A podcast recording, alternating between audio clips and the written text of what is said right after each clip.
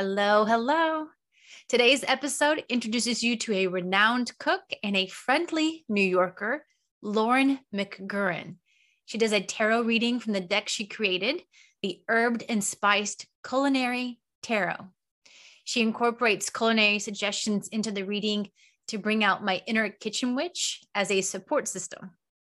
But just a few housekeeping items. She did this reading in exchange for a 20 minute interview regarding my food habits. I believe this was a holisticism give and take Thursday. So I will have the link for you to join the free holisticism hub in the show notes.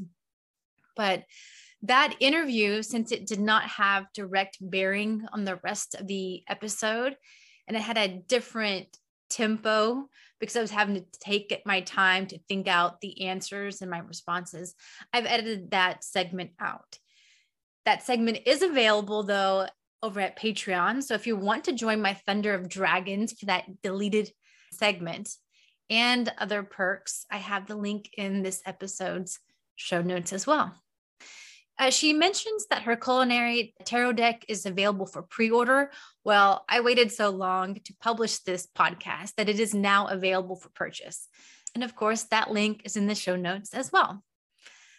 Another housekeeping note for the time being, I am continuing to offer the Sandbox Healing Adventures for free. So, to learn more about what those entail or to sign up, please go to my website, aprillific.com and in closing, I always welcome your dreams. Please click on the SpeakPipe link in the show notes to leave your dream, and hopefully you'll hear my my take, my interpretation on a future episode. All right, that's it for now. Enjoy. Thanks for joining me in Sheffy's Sandbox. I'm April Dawn Scheffler, and I invite you to play with me and my guest today, Lauren McGurran. Welcome, Lauren. Thank you so much for having me, April. I'm very excited to be here. Well, Lauren is a private chef, a culinary educator, and kitchen witch. Her pronouns are she and her. She's a Pisces sun, Scorpio moon, and Scorpio rising. She teaches intuitive cooking on the internet and is looking to expand her offerings and network. Hence why I saw her on Holisticism Hub, which is where we met. yes and I took her up on a free offering Friday thing. And my listeners are probably well acquainted with that because I've had several uh, guests on the show now from Holisticism Hub. This has been a great way for me to connect with people who are doing weird stuff. I like awesome stuff. I heard it referred to as unicorns. You think that, oh, there's no way possible that there's someone who does fill in the blank, such and such but these unicorns do exist and i'm i'm meeting all of them on holisticism hub uh, as well as other places but for you to be an intuitive you know cooking educator it's like wow i really need some help in this area because i'm getting off script already but i'll just tell you and the listeners why i am so excited about this and why i need it is because I have a lot of icky story around cooking. I grew up in rather poor household. I would say looking back, we didn't use the word food insecure at the time because I'm 40 now.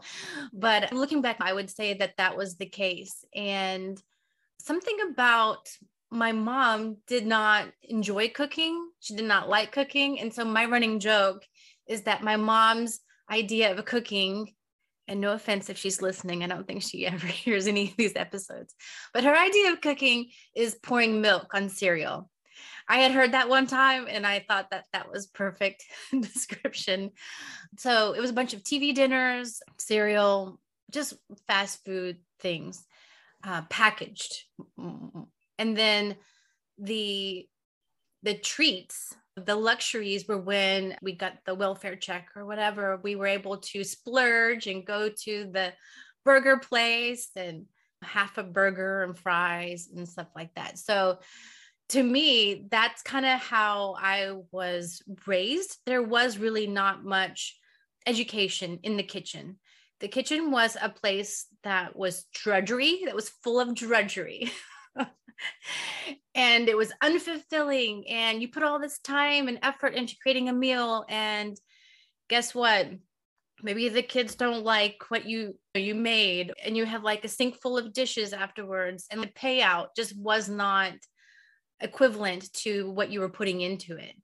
And so I kind of got the same feelings about cooking, but yet with my Taurus moon, it's all about food. right.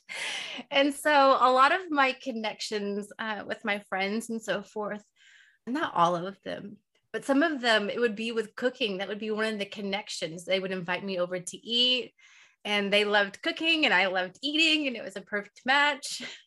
so, but yeah, I just had a lot of, again, icky feelings around cooking and around scarcity and my idea of treating myself or being good to myself in a way was fast food, was going out for that burger or these fatty foods. Being good to myself did not look like buying quality ingredients at the grocery store, putting love into a well thought out meal, etc. So that's why I'm saying I when I saw what you were offering, I'm like, wow, this is perfect. I don't know what the hell she can do with me, but shoot, if she can do something with me, then she can do something with anybody. I recently had a hypnosis episode, and the theme was timeline jumps, right? And I already had a preconceived notion of what my timeline jump would look like you know, with vision boards or whatever in the past, I envisioned this small house in a small town, just nice. And so I thought that that's what I would see when I stepped outside the portal in the hypnosis. And I didn't. I found myself in a, a communal, um, like tribe almost kind of along the coast. And I saw myself in front of a fire cooking and I was like, oh, now we know that this is a real timeline jump. I had a wooden bowl in my hand and I was stirring it up and I was putting it on a hot skillet over an open fire. And it was sizzling these little, very savory vegetable patties. The smell and the, the crackling of the fire, it did feel very nourishing. So that was just a glimpse I had into this timeline jump. And then when I came across you, or either it was after I had already booked, I'm, that's where I'm not sure about the timing, but I just felt like it was perfect to bring in so a, a kitchen witch, someone who could help me figure out where to go from here. Thank you for sharing that. That's incredible. And I think we're going to have a lot of really fun things to talk about. It's uh, funny that you talked about fast food in that capacity because I do have a lot of compassion and understanding of that particular space. And I think there are lessons to be learned there that are useful. And I don't think it's shameful in that. So my partner is a Taurus, uh, sun, moon, uh, Mercury, Venus, and Mars. And he's also a chef. And I've never met someone who likes fast food more than him. And he's incredibly talented. And one of the best things he ever made for me, I was like, what is in this?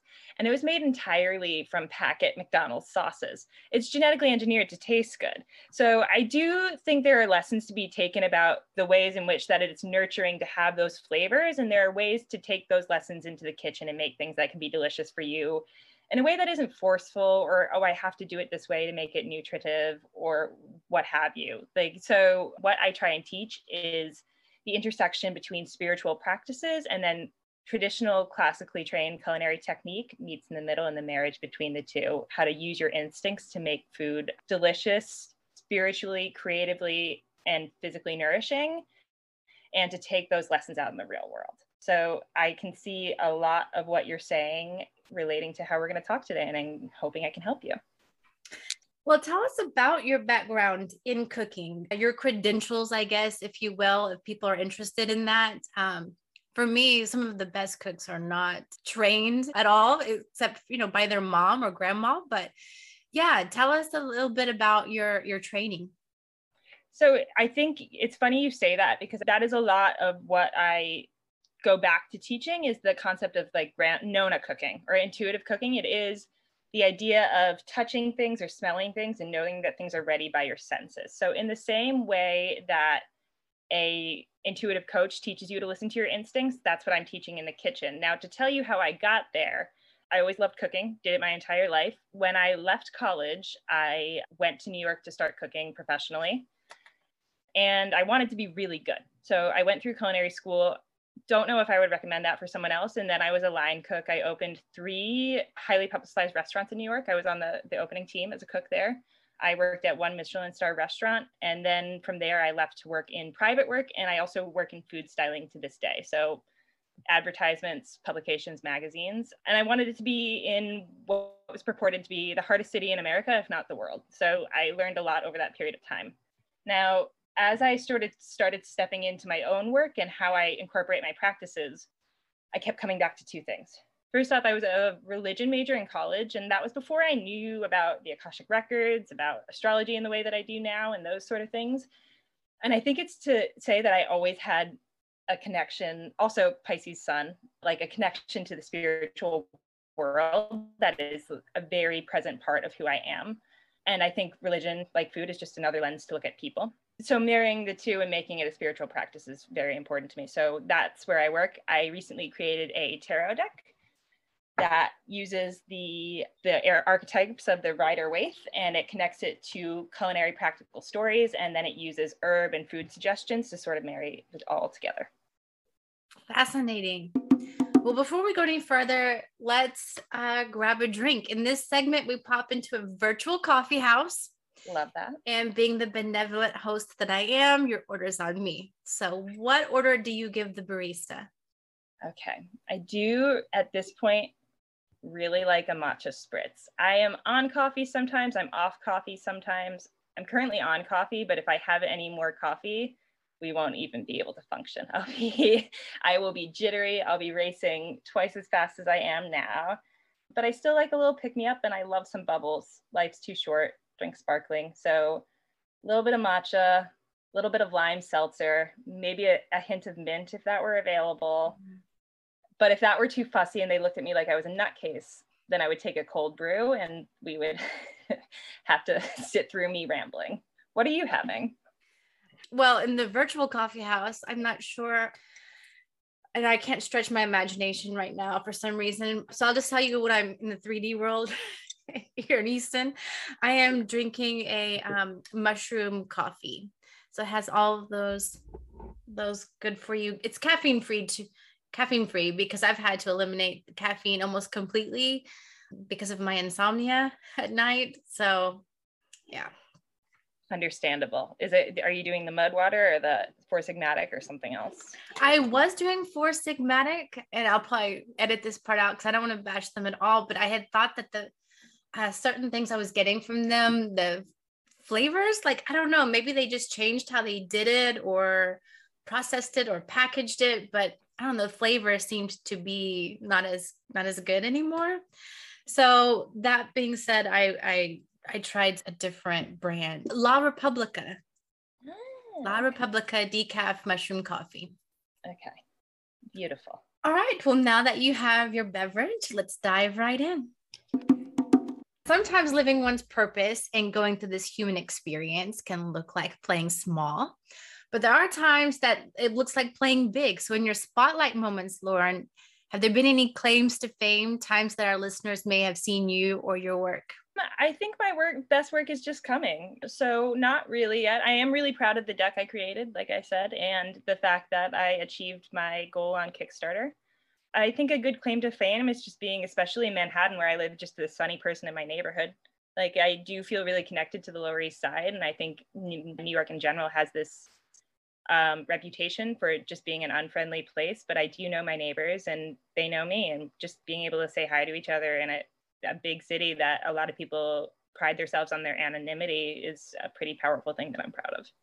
Mm, I love that friendliness as a superpower. Yeah, for sure. Sometimes in, in some capacities, you know what I mean? I think so. It's very easy to put on a mean mug when you're, or, you know, to get very focused and to be intimidating. But yeah, just being happy, I guess, being happy around the neighborhood. Well, guests are asked to choose a word or phrase that they would like to hear used more often in everyday conversations, something that doesn't get enough play or enough airtime. And the prior guest chose vivid.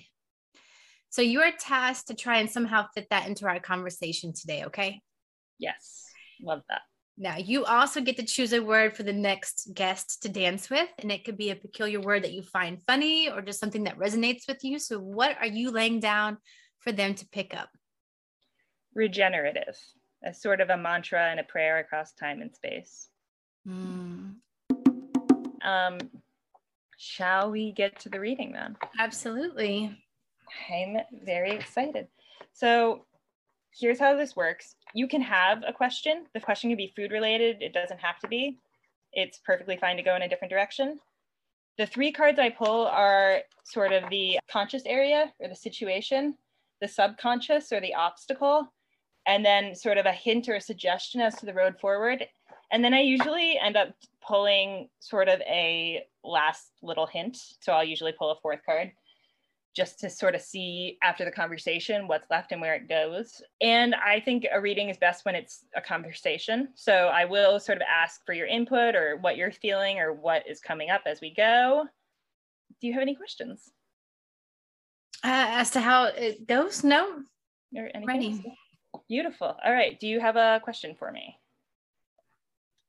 Well, um, I guess I'm wanting to ask something related to the timeline jump with me cooking that food i guess the question is how how can i best get to that timeline as relates to food? How can you best get to the timeline as it relates to food? I'm gonna just pull one at i'm gonna pull one at a time. So we're gonna start with the first card. So this is the page of tools in my deck, tools represent swords. In the original minor arcana, swords are representative of the air sign. So in my mind, the air sign is where um, intellect and emotion meet because I often find that intelligent people will find words to justify things when they really just need to move through their feelings instead. So we're starting there. And what is coming up? The page page is a really fun energy in any minor arcana it's a really explorative, playful energy. It's funny that we're on this on the sandbox episode because it, it is very much so like how do I play and explore as an adult or as a person walking through life period. And the page of tools, the tool that I had in mind when I wrote the deck was a cookbook. So methods of how do I find ways to communicate how I'm feeling, what I'm moving through, what I need, what I want, how to delegate.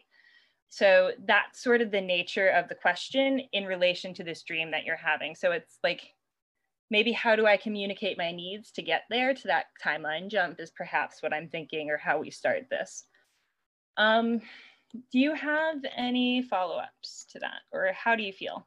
I think I use the word I the words I think a lot about that whole sword energy with the intellect and the air.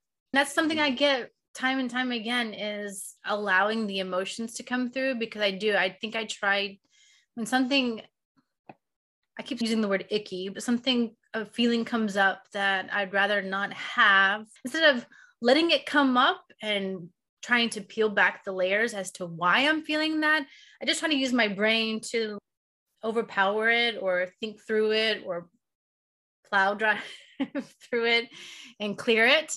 So trying to work through the emotions of of food is interesting. Okay that's a great place to start. And i i mean yeah let's start there. I think it's funny that that i do like the word icky so i understand because it does like sort of feel like you're sticking through mud or something like that. So mm-hmm. i i very much so think it relates to this. In my deck per card, there's also an herb suggestion. Some of them are more medicinal in nature, some of them are more culinary in nature. So the herb that comes to mind with this one, and uh, I, we can always relate back to this later, but it's the idea of sage. So sage, common household herb, it has antimicrobial properties, but it's also related to memory. So I think the ways in which the past and the future connect and communicating that is part of the game as well, if that makes sense. Mm. You know, because you got to move through that to get here. So we're gonna start there. Any, you're feeling ready for the next card? Yes. Okay, beautiful. So the next step up is the king of oysters. So oysters relate to pentacles in my deck. The pentacles are an interesting suit. They are related to the earth sign. It is earthly pursuits, pleasure, but also survival, you know, money, material, working, like you you got to get through it all. So the reason that I chose oysters in the deck for that is because oysters occupy this really interesting space between luxury and survival. They are an incredible resource to the earth. They are the great filters. They exist, bivalves exist to filter their ecosystem. So they filter the water, they eat all the garbage, they spit out clean water. Famously, Charles Dickens said the line, poverty and oysters go together. Oysters used to be food for poor people. It was just you commonly you picked it up, you shuck it, you ate it, you move on. And it was all in the oyster. New York City was used to be famous for oysters. It was almost called the big oyster instead of the same, the big apple. Why? Because you could just go in the, the riverbed and pluck them up. Now, obviously that's changed due to pollution. So there are, there are questions of, you know, how do I live this vivid life? How do I live something that's delicious and tasty and luxurious, but that it also is survival based? How does it feed me? Now, it's interesting because we're another court card here specifically. So we're dealing with the king of oysters. It's this notion of this luxury, you're sitting around, you're feeling in flow with your resources, you're feeling cared for, you're feeling like what you're surrounded by sparks joy. If we get back to that Marie Kondo conversation we were having earlier. So it is a give and take between your your work and your life. They're in total flow. So I think if this is coming up in the obstacle in the subconscious, I think that it's not necessarily, I think it's something that you're moving towards when you're looking at this quantum leap and this thing. You're maybe hoping that this future in the fire is a security. When we discuss the ways in which maybe you often don't feel it is cooking related in this case, like you don't feel as though you're getting out what you put in, that sort of natural flow. There's a question of how do I get there that is heavily at play? How how are you feeling about that? How does that relate to what we're chatting about? Yeah i just i i want to feel i food food is the thing that makes me feel comfortable in life. Like things are okay and not just food but food that i enjoy because i know a lot of people they talk about how they they eat to live and not live to eat and that has not been my case. Like i i i, I pretty much do the opposite. I, I live to eat because eating for me it is i don't know. It feels like whenever i'm just eating to live and it's not necessarily something that i enjoy eating it feels like it's just another thing in life that is a chore or a burden. And so I don't know if that goes back to my depression in the past or what, but it feels as though the food is the little highlights of the day. And it kind of puts little punctuation of meaning throughout life. And that's the little spark or the joy comes from having that Starbucks coffee or that cookie or whatever it is. I'm a big fan of sugar, processed sugar. Those are kind of like the rewards of having put in the time for work or whatever it is.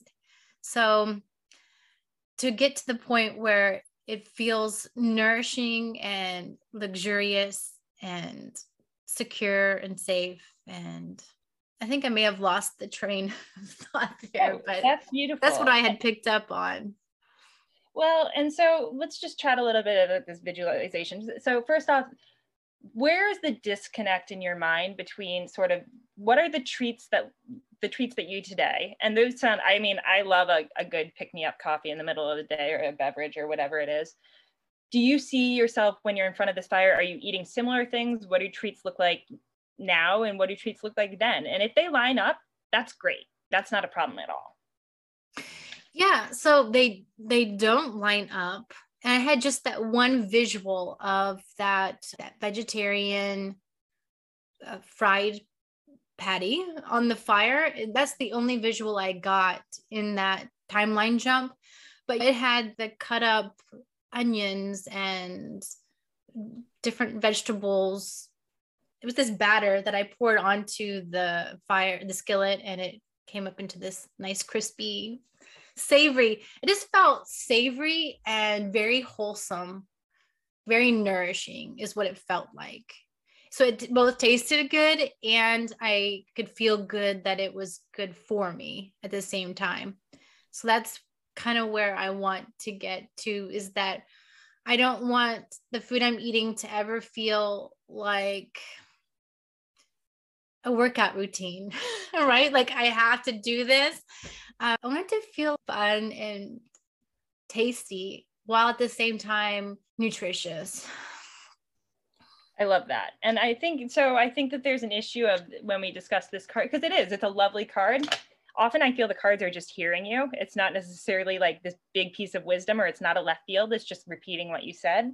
And I think that that's a key indicator here is that it's just how do we get in alignment with that future as opposed to here now and like how do you make it playful and fun so you just identified the obstacle you said it yourself it's the same thing happening right here now insofar as herbs the one that i often use for this is coriander apparently there is some lore around this that gamblers used to chew on coriander seeds to make them more psychic to hmm. have a greater feel of intuition when they were gambling and also, it goes back to Jewish times for the man, the manna that the Jews ate when they were wandering the desert. Was filled with coriander seeds as well. So there are these links between nourishing and that. So maybe playing with coriander and sage, probably in different dishes, maybe together, but those might be kind of fun sort of entryways to sort of get you thinking about other stuff. Okay. Ready for the last card? Mm-hmm. I accidentally took a hint. I pulled it a little early. I usually wait as I go and pull it. So this is an an interesting. Oh my gosh. Well, and I'll tell you a little bit. So we discussed the ways in which tools are about where earth and air meet, and it's an air sign thing. So it is often counterintuitive that fire would be under there because it's not the fire sign. That being said, I had a wonderful teacher who said fire is a technology and that really set something off so it's funny that in your future vision you're going back to the thing the like really the primordial technology this is the first way in which people chose to nourish themselves and it's yet again what we're going to come back to later it's still such an amazing tool for cooking now here's where it gets a little icky as you like to say so the fives are often sort of a conflicting um, they, they're they're often a place of conflict in all the suits in the minor arcana. And in this case, fire often represents a pyrrhic victory.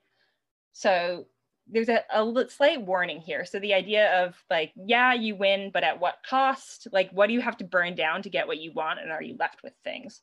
So I don't think it necessarily has to be that dramatic in this case. I do often find specifically when this deck, when a card that so specifically indicates fire, it often has to do with fire, but I do think there might be some head cracking that comes along the way to get what you want. It's okay to state different things, it's okay to change, and there might be a little resistance to that. So just being careful of how much you feed that fire and within yourself so that you don't burn yourself down in the process. Does that make sense? Mm-hmm.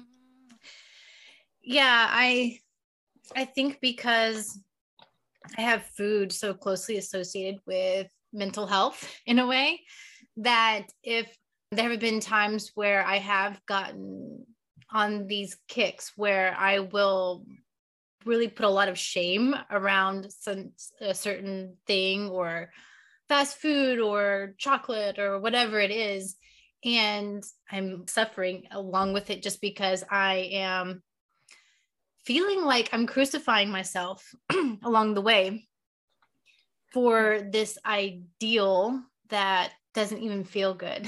so I'm like torturing myself for no reason. I feel if I can just pursue the light of happiness or joy along this food journey that maybe maybe it's gonna maybe it will be me creating a fire in my fire pit and making something in my backyard for supper. I don't know. Not feeling like it's an all or nothing because often that's how i operate. It's all this or nothing and sometimes that is destructive it has been in the past well, and also let me invite into this when you're in your transition to throwing a fire pit. I love that you have that. That's great. And it is a tool that you can use, but there are so many other ways to work with fire in the kitchen that are maybe like introductory. You know what I mean? You can get there. And I do love working with fire on the full moons or fire moons or air moons in particular, one or the other, just as a way of balancing it out. So you can use it in ingredients. You can use cayenne. Cayenne's related with that in the deck. You can use peppers. You can find other ways to incorporate spice just to get mm-hmm. fire on the brain. You know what I mean? You don't have to rush into the fire pit. There's totally other ways.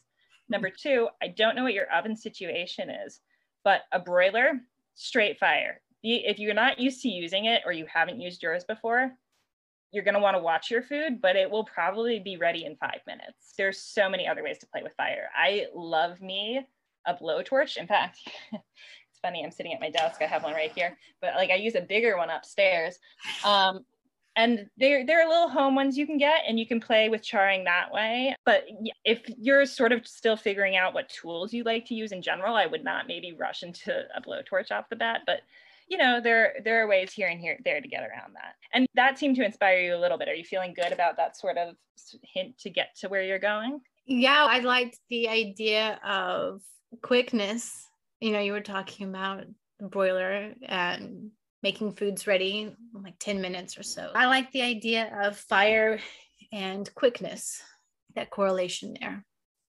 Yeah, if you turn, especially if you wanted to do some salmon, you're gonna want to put foil, not parchment, under it, but with some miso on top or something like that, you'll be done very quickly if the broiler's up and running. I like charring, I like vegetables with more char on it. I think it's more savory. I think it's more reminiscent. Mm, yeah. Mm-hmm. So you can use the broiler for that. Another way I like to do it is to, yet again, I don't know your personal oven, but throwing the sheet tray on the bottom of the floor instead, because that's where the heat comes from in most ovens. So you'll get more char on the bottom and it will move things along faster. Again, you have to check it more often. You have to set timers for tighter amounts. You can't just walk away in the same way, but it your food will cook faster. There's no getting around it. Mm-hmm. Um, yeah. So, and then do you have a follow-up question or something, or do you want me to just pull a little hint? Just pull another card.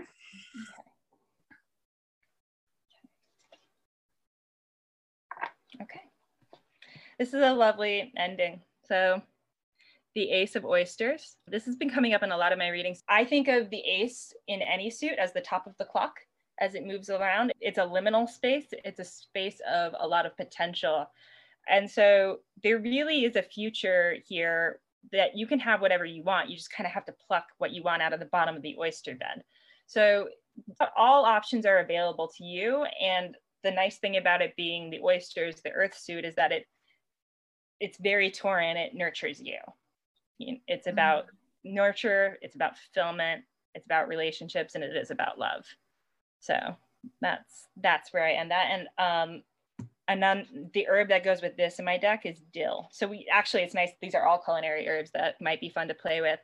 There was an interesting tweet years, months ago that went viral where it was like, dill's that friend at the party who you're like, oh, why don't we hang out? Like dill's not often used. It's an often forgotten herb, but it is so delicious and it really adds a kick to things. It might be fun to work with. If you are worried about it going bad, you can dry it out in your oven very easily at 200 degrees. And then you just have like dill powder if it's getting a little gunky in the bottom of your fridge.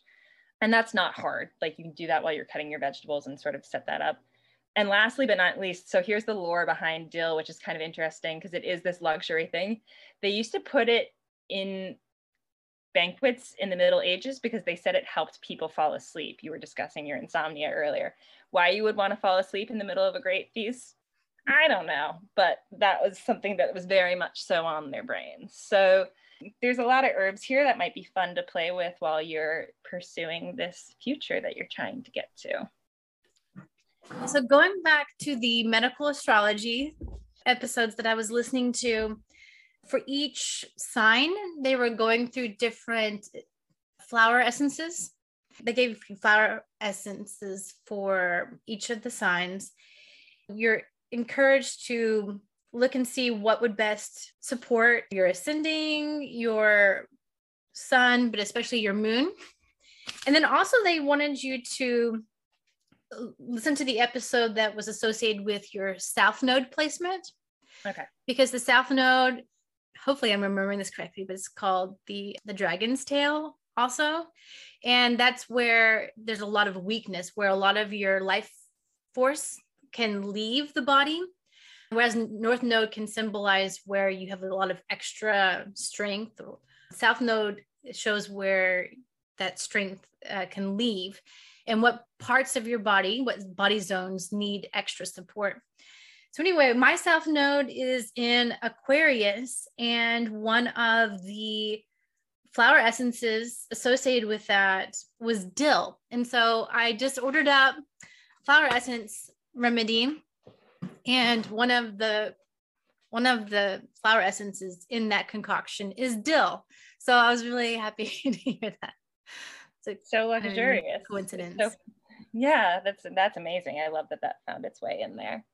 I think insofar as uh, sort of an approach or a prescription for the kitchen, there are these herbs that are kind of fun to work with. But I think in general, I think if you're really inspired by this patty in particular,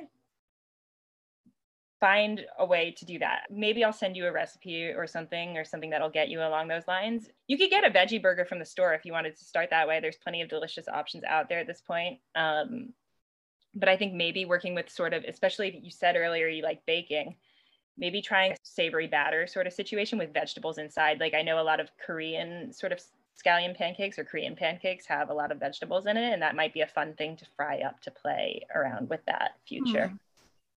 Uh, yeah, I would love to take a look at that. Yeah, absolutely. I'll send something your way so that you can just take a look and just, you know start to play with it. I don't yet again, I don't want to give you a sort of thing where you're like, oh, and then that was so much work, but you can buy store-bought veggies if that's what gets you started. I'm a huge com- proponent of start where you are and don't take on more work than you're ready for. So. Mm-hmm. Right, because if you do that, then you're just going to say, fuck it. 100%. And and go back to what you know and what's comfortable and yeah. And it incorporates in a sort of bready thing because I'm also a bread person. It's not exactly bread, obviously. I do think it's gluten free, but it is sort of the texture or whatever it is. It's very hearty. It's um, just feels nurturing somehow, like Amazing. a comfort food. yeah, I can't. So I can't wait to pass you this. I think it'll be really fun for you. Well, cool. I enjoyed that. So, what other things do people come to you for, like with questions? I mean, I doubt other people had the same vision as they did a timeline jump hypnosis session. So, what what kind of questions do people normally bring to you for your help or your guidance through these cards? Um, there is no normal answer, which is kind of cool. It runs the gamut from I just had a hard time prepping food. I'm somebody who's enthusiastic in the kitchen and actually a pretty good cook, but I haven't felt inspired recently. How do I get back in the kitchen to like this is a big anniversary for me insofar as the loss of a loved one and let's chat it out in that way. Now, so I can I have run the gamut of things, just like any intuitive reading. And I'm totally happy to meet people where they're at. And I do often think you discuss the ways in which wellness and spirituality and what you eat is so very much so a part of that. So I do like to offer prescriptions. I don't want to make it medical, you know what I mean? It's mostly just fun, you know. But that being said, if it doesn't fit in the whole of what we're discussing, I don't want to take it there. You know what I mean? It's a short reading, it's fun. Usually, before I start in that period, I do a light two to three minute meditation where I just feel centered and we connect in that capacity. But that's that's what goes on. So yeah, I'll, I'll take anyone who loves food. How can people find out more about you, Lauren, and what you're making in your own sandbox? Like those oh. cards, how can we find your deck? So I will provide you with all the links for the waitlist. It should be arriving at my house any day now, and then I'll put them out within the next couple of weeks. I am releasing my culinary coven very soon. It is a four week course in a small community, and it's going to be a really amazing way to see the ways in which culinary technique and spiritual practice can go hand in hand.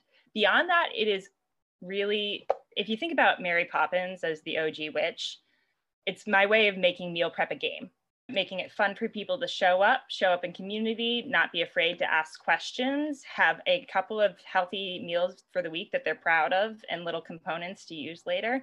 And also improve culinary technique. Like I said, just get more comfortable using your instincts, using your tools, and using everything in your fridge. So that will go live very soon.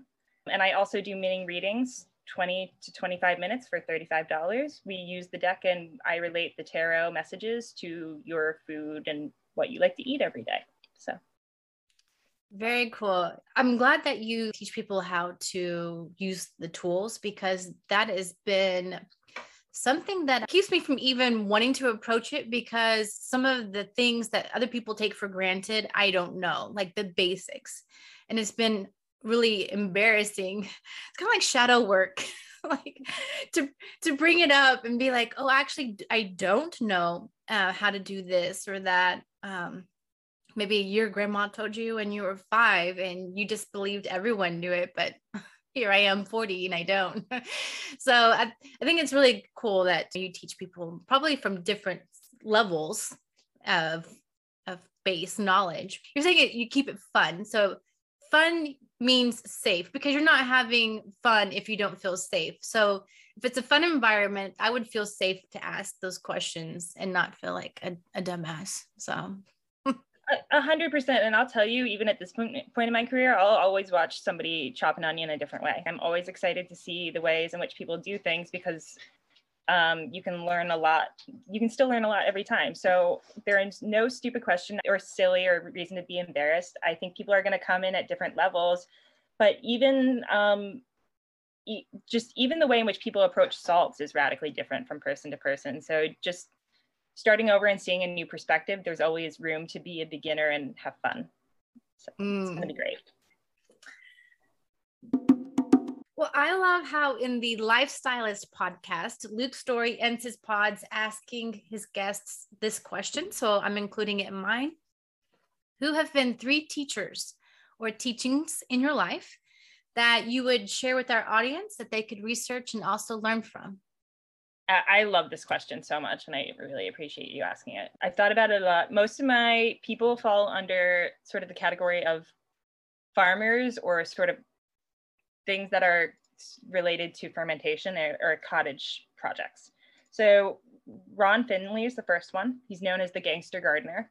Mm-hmm. If you do anything when you get off this and do anything today for yourself, you can go watch his TED talk and it is incredible. He transformed a lot of South LA, which is historically a neighborhood that is in deep poverty, and he started sort of radically creating gardens in urban spaces that weren't claimed um, to the point where he was almost in prison for it. There were warrants out for his arrest, and the people signed up petitions that allowed it to happen. So it's free food that you can pick in in South LA that's just out on the street from the trees. So he teaches about ways in which urban farming is accessible to everyone, a useful thing to learn.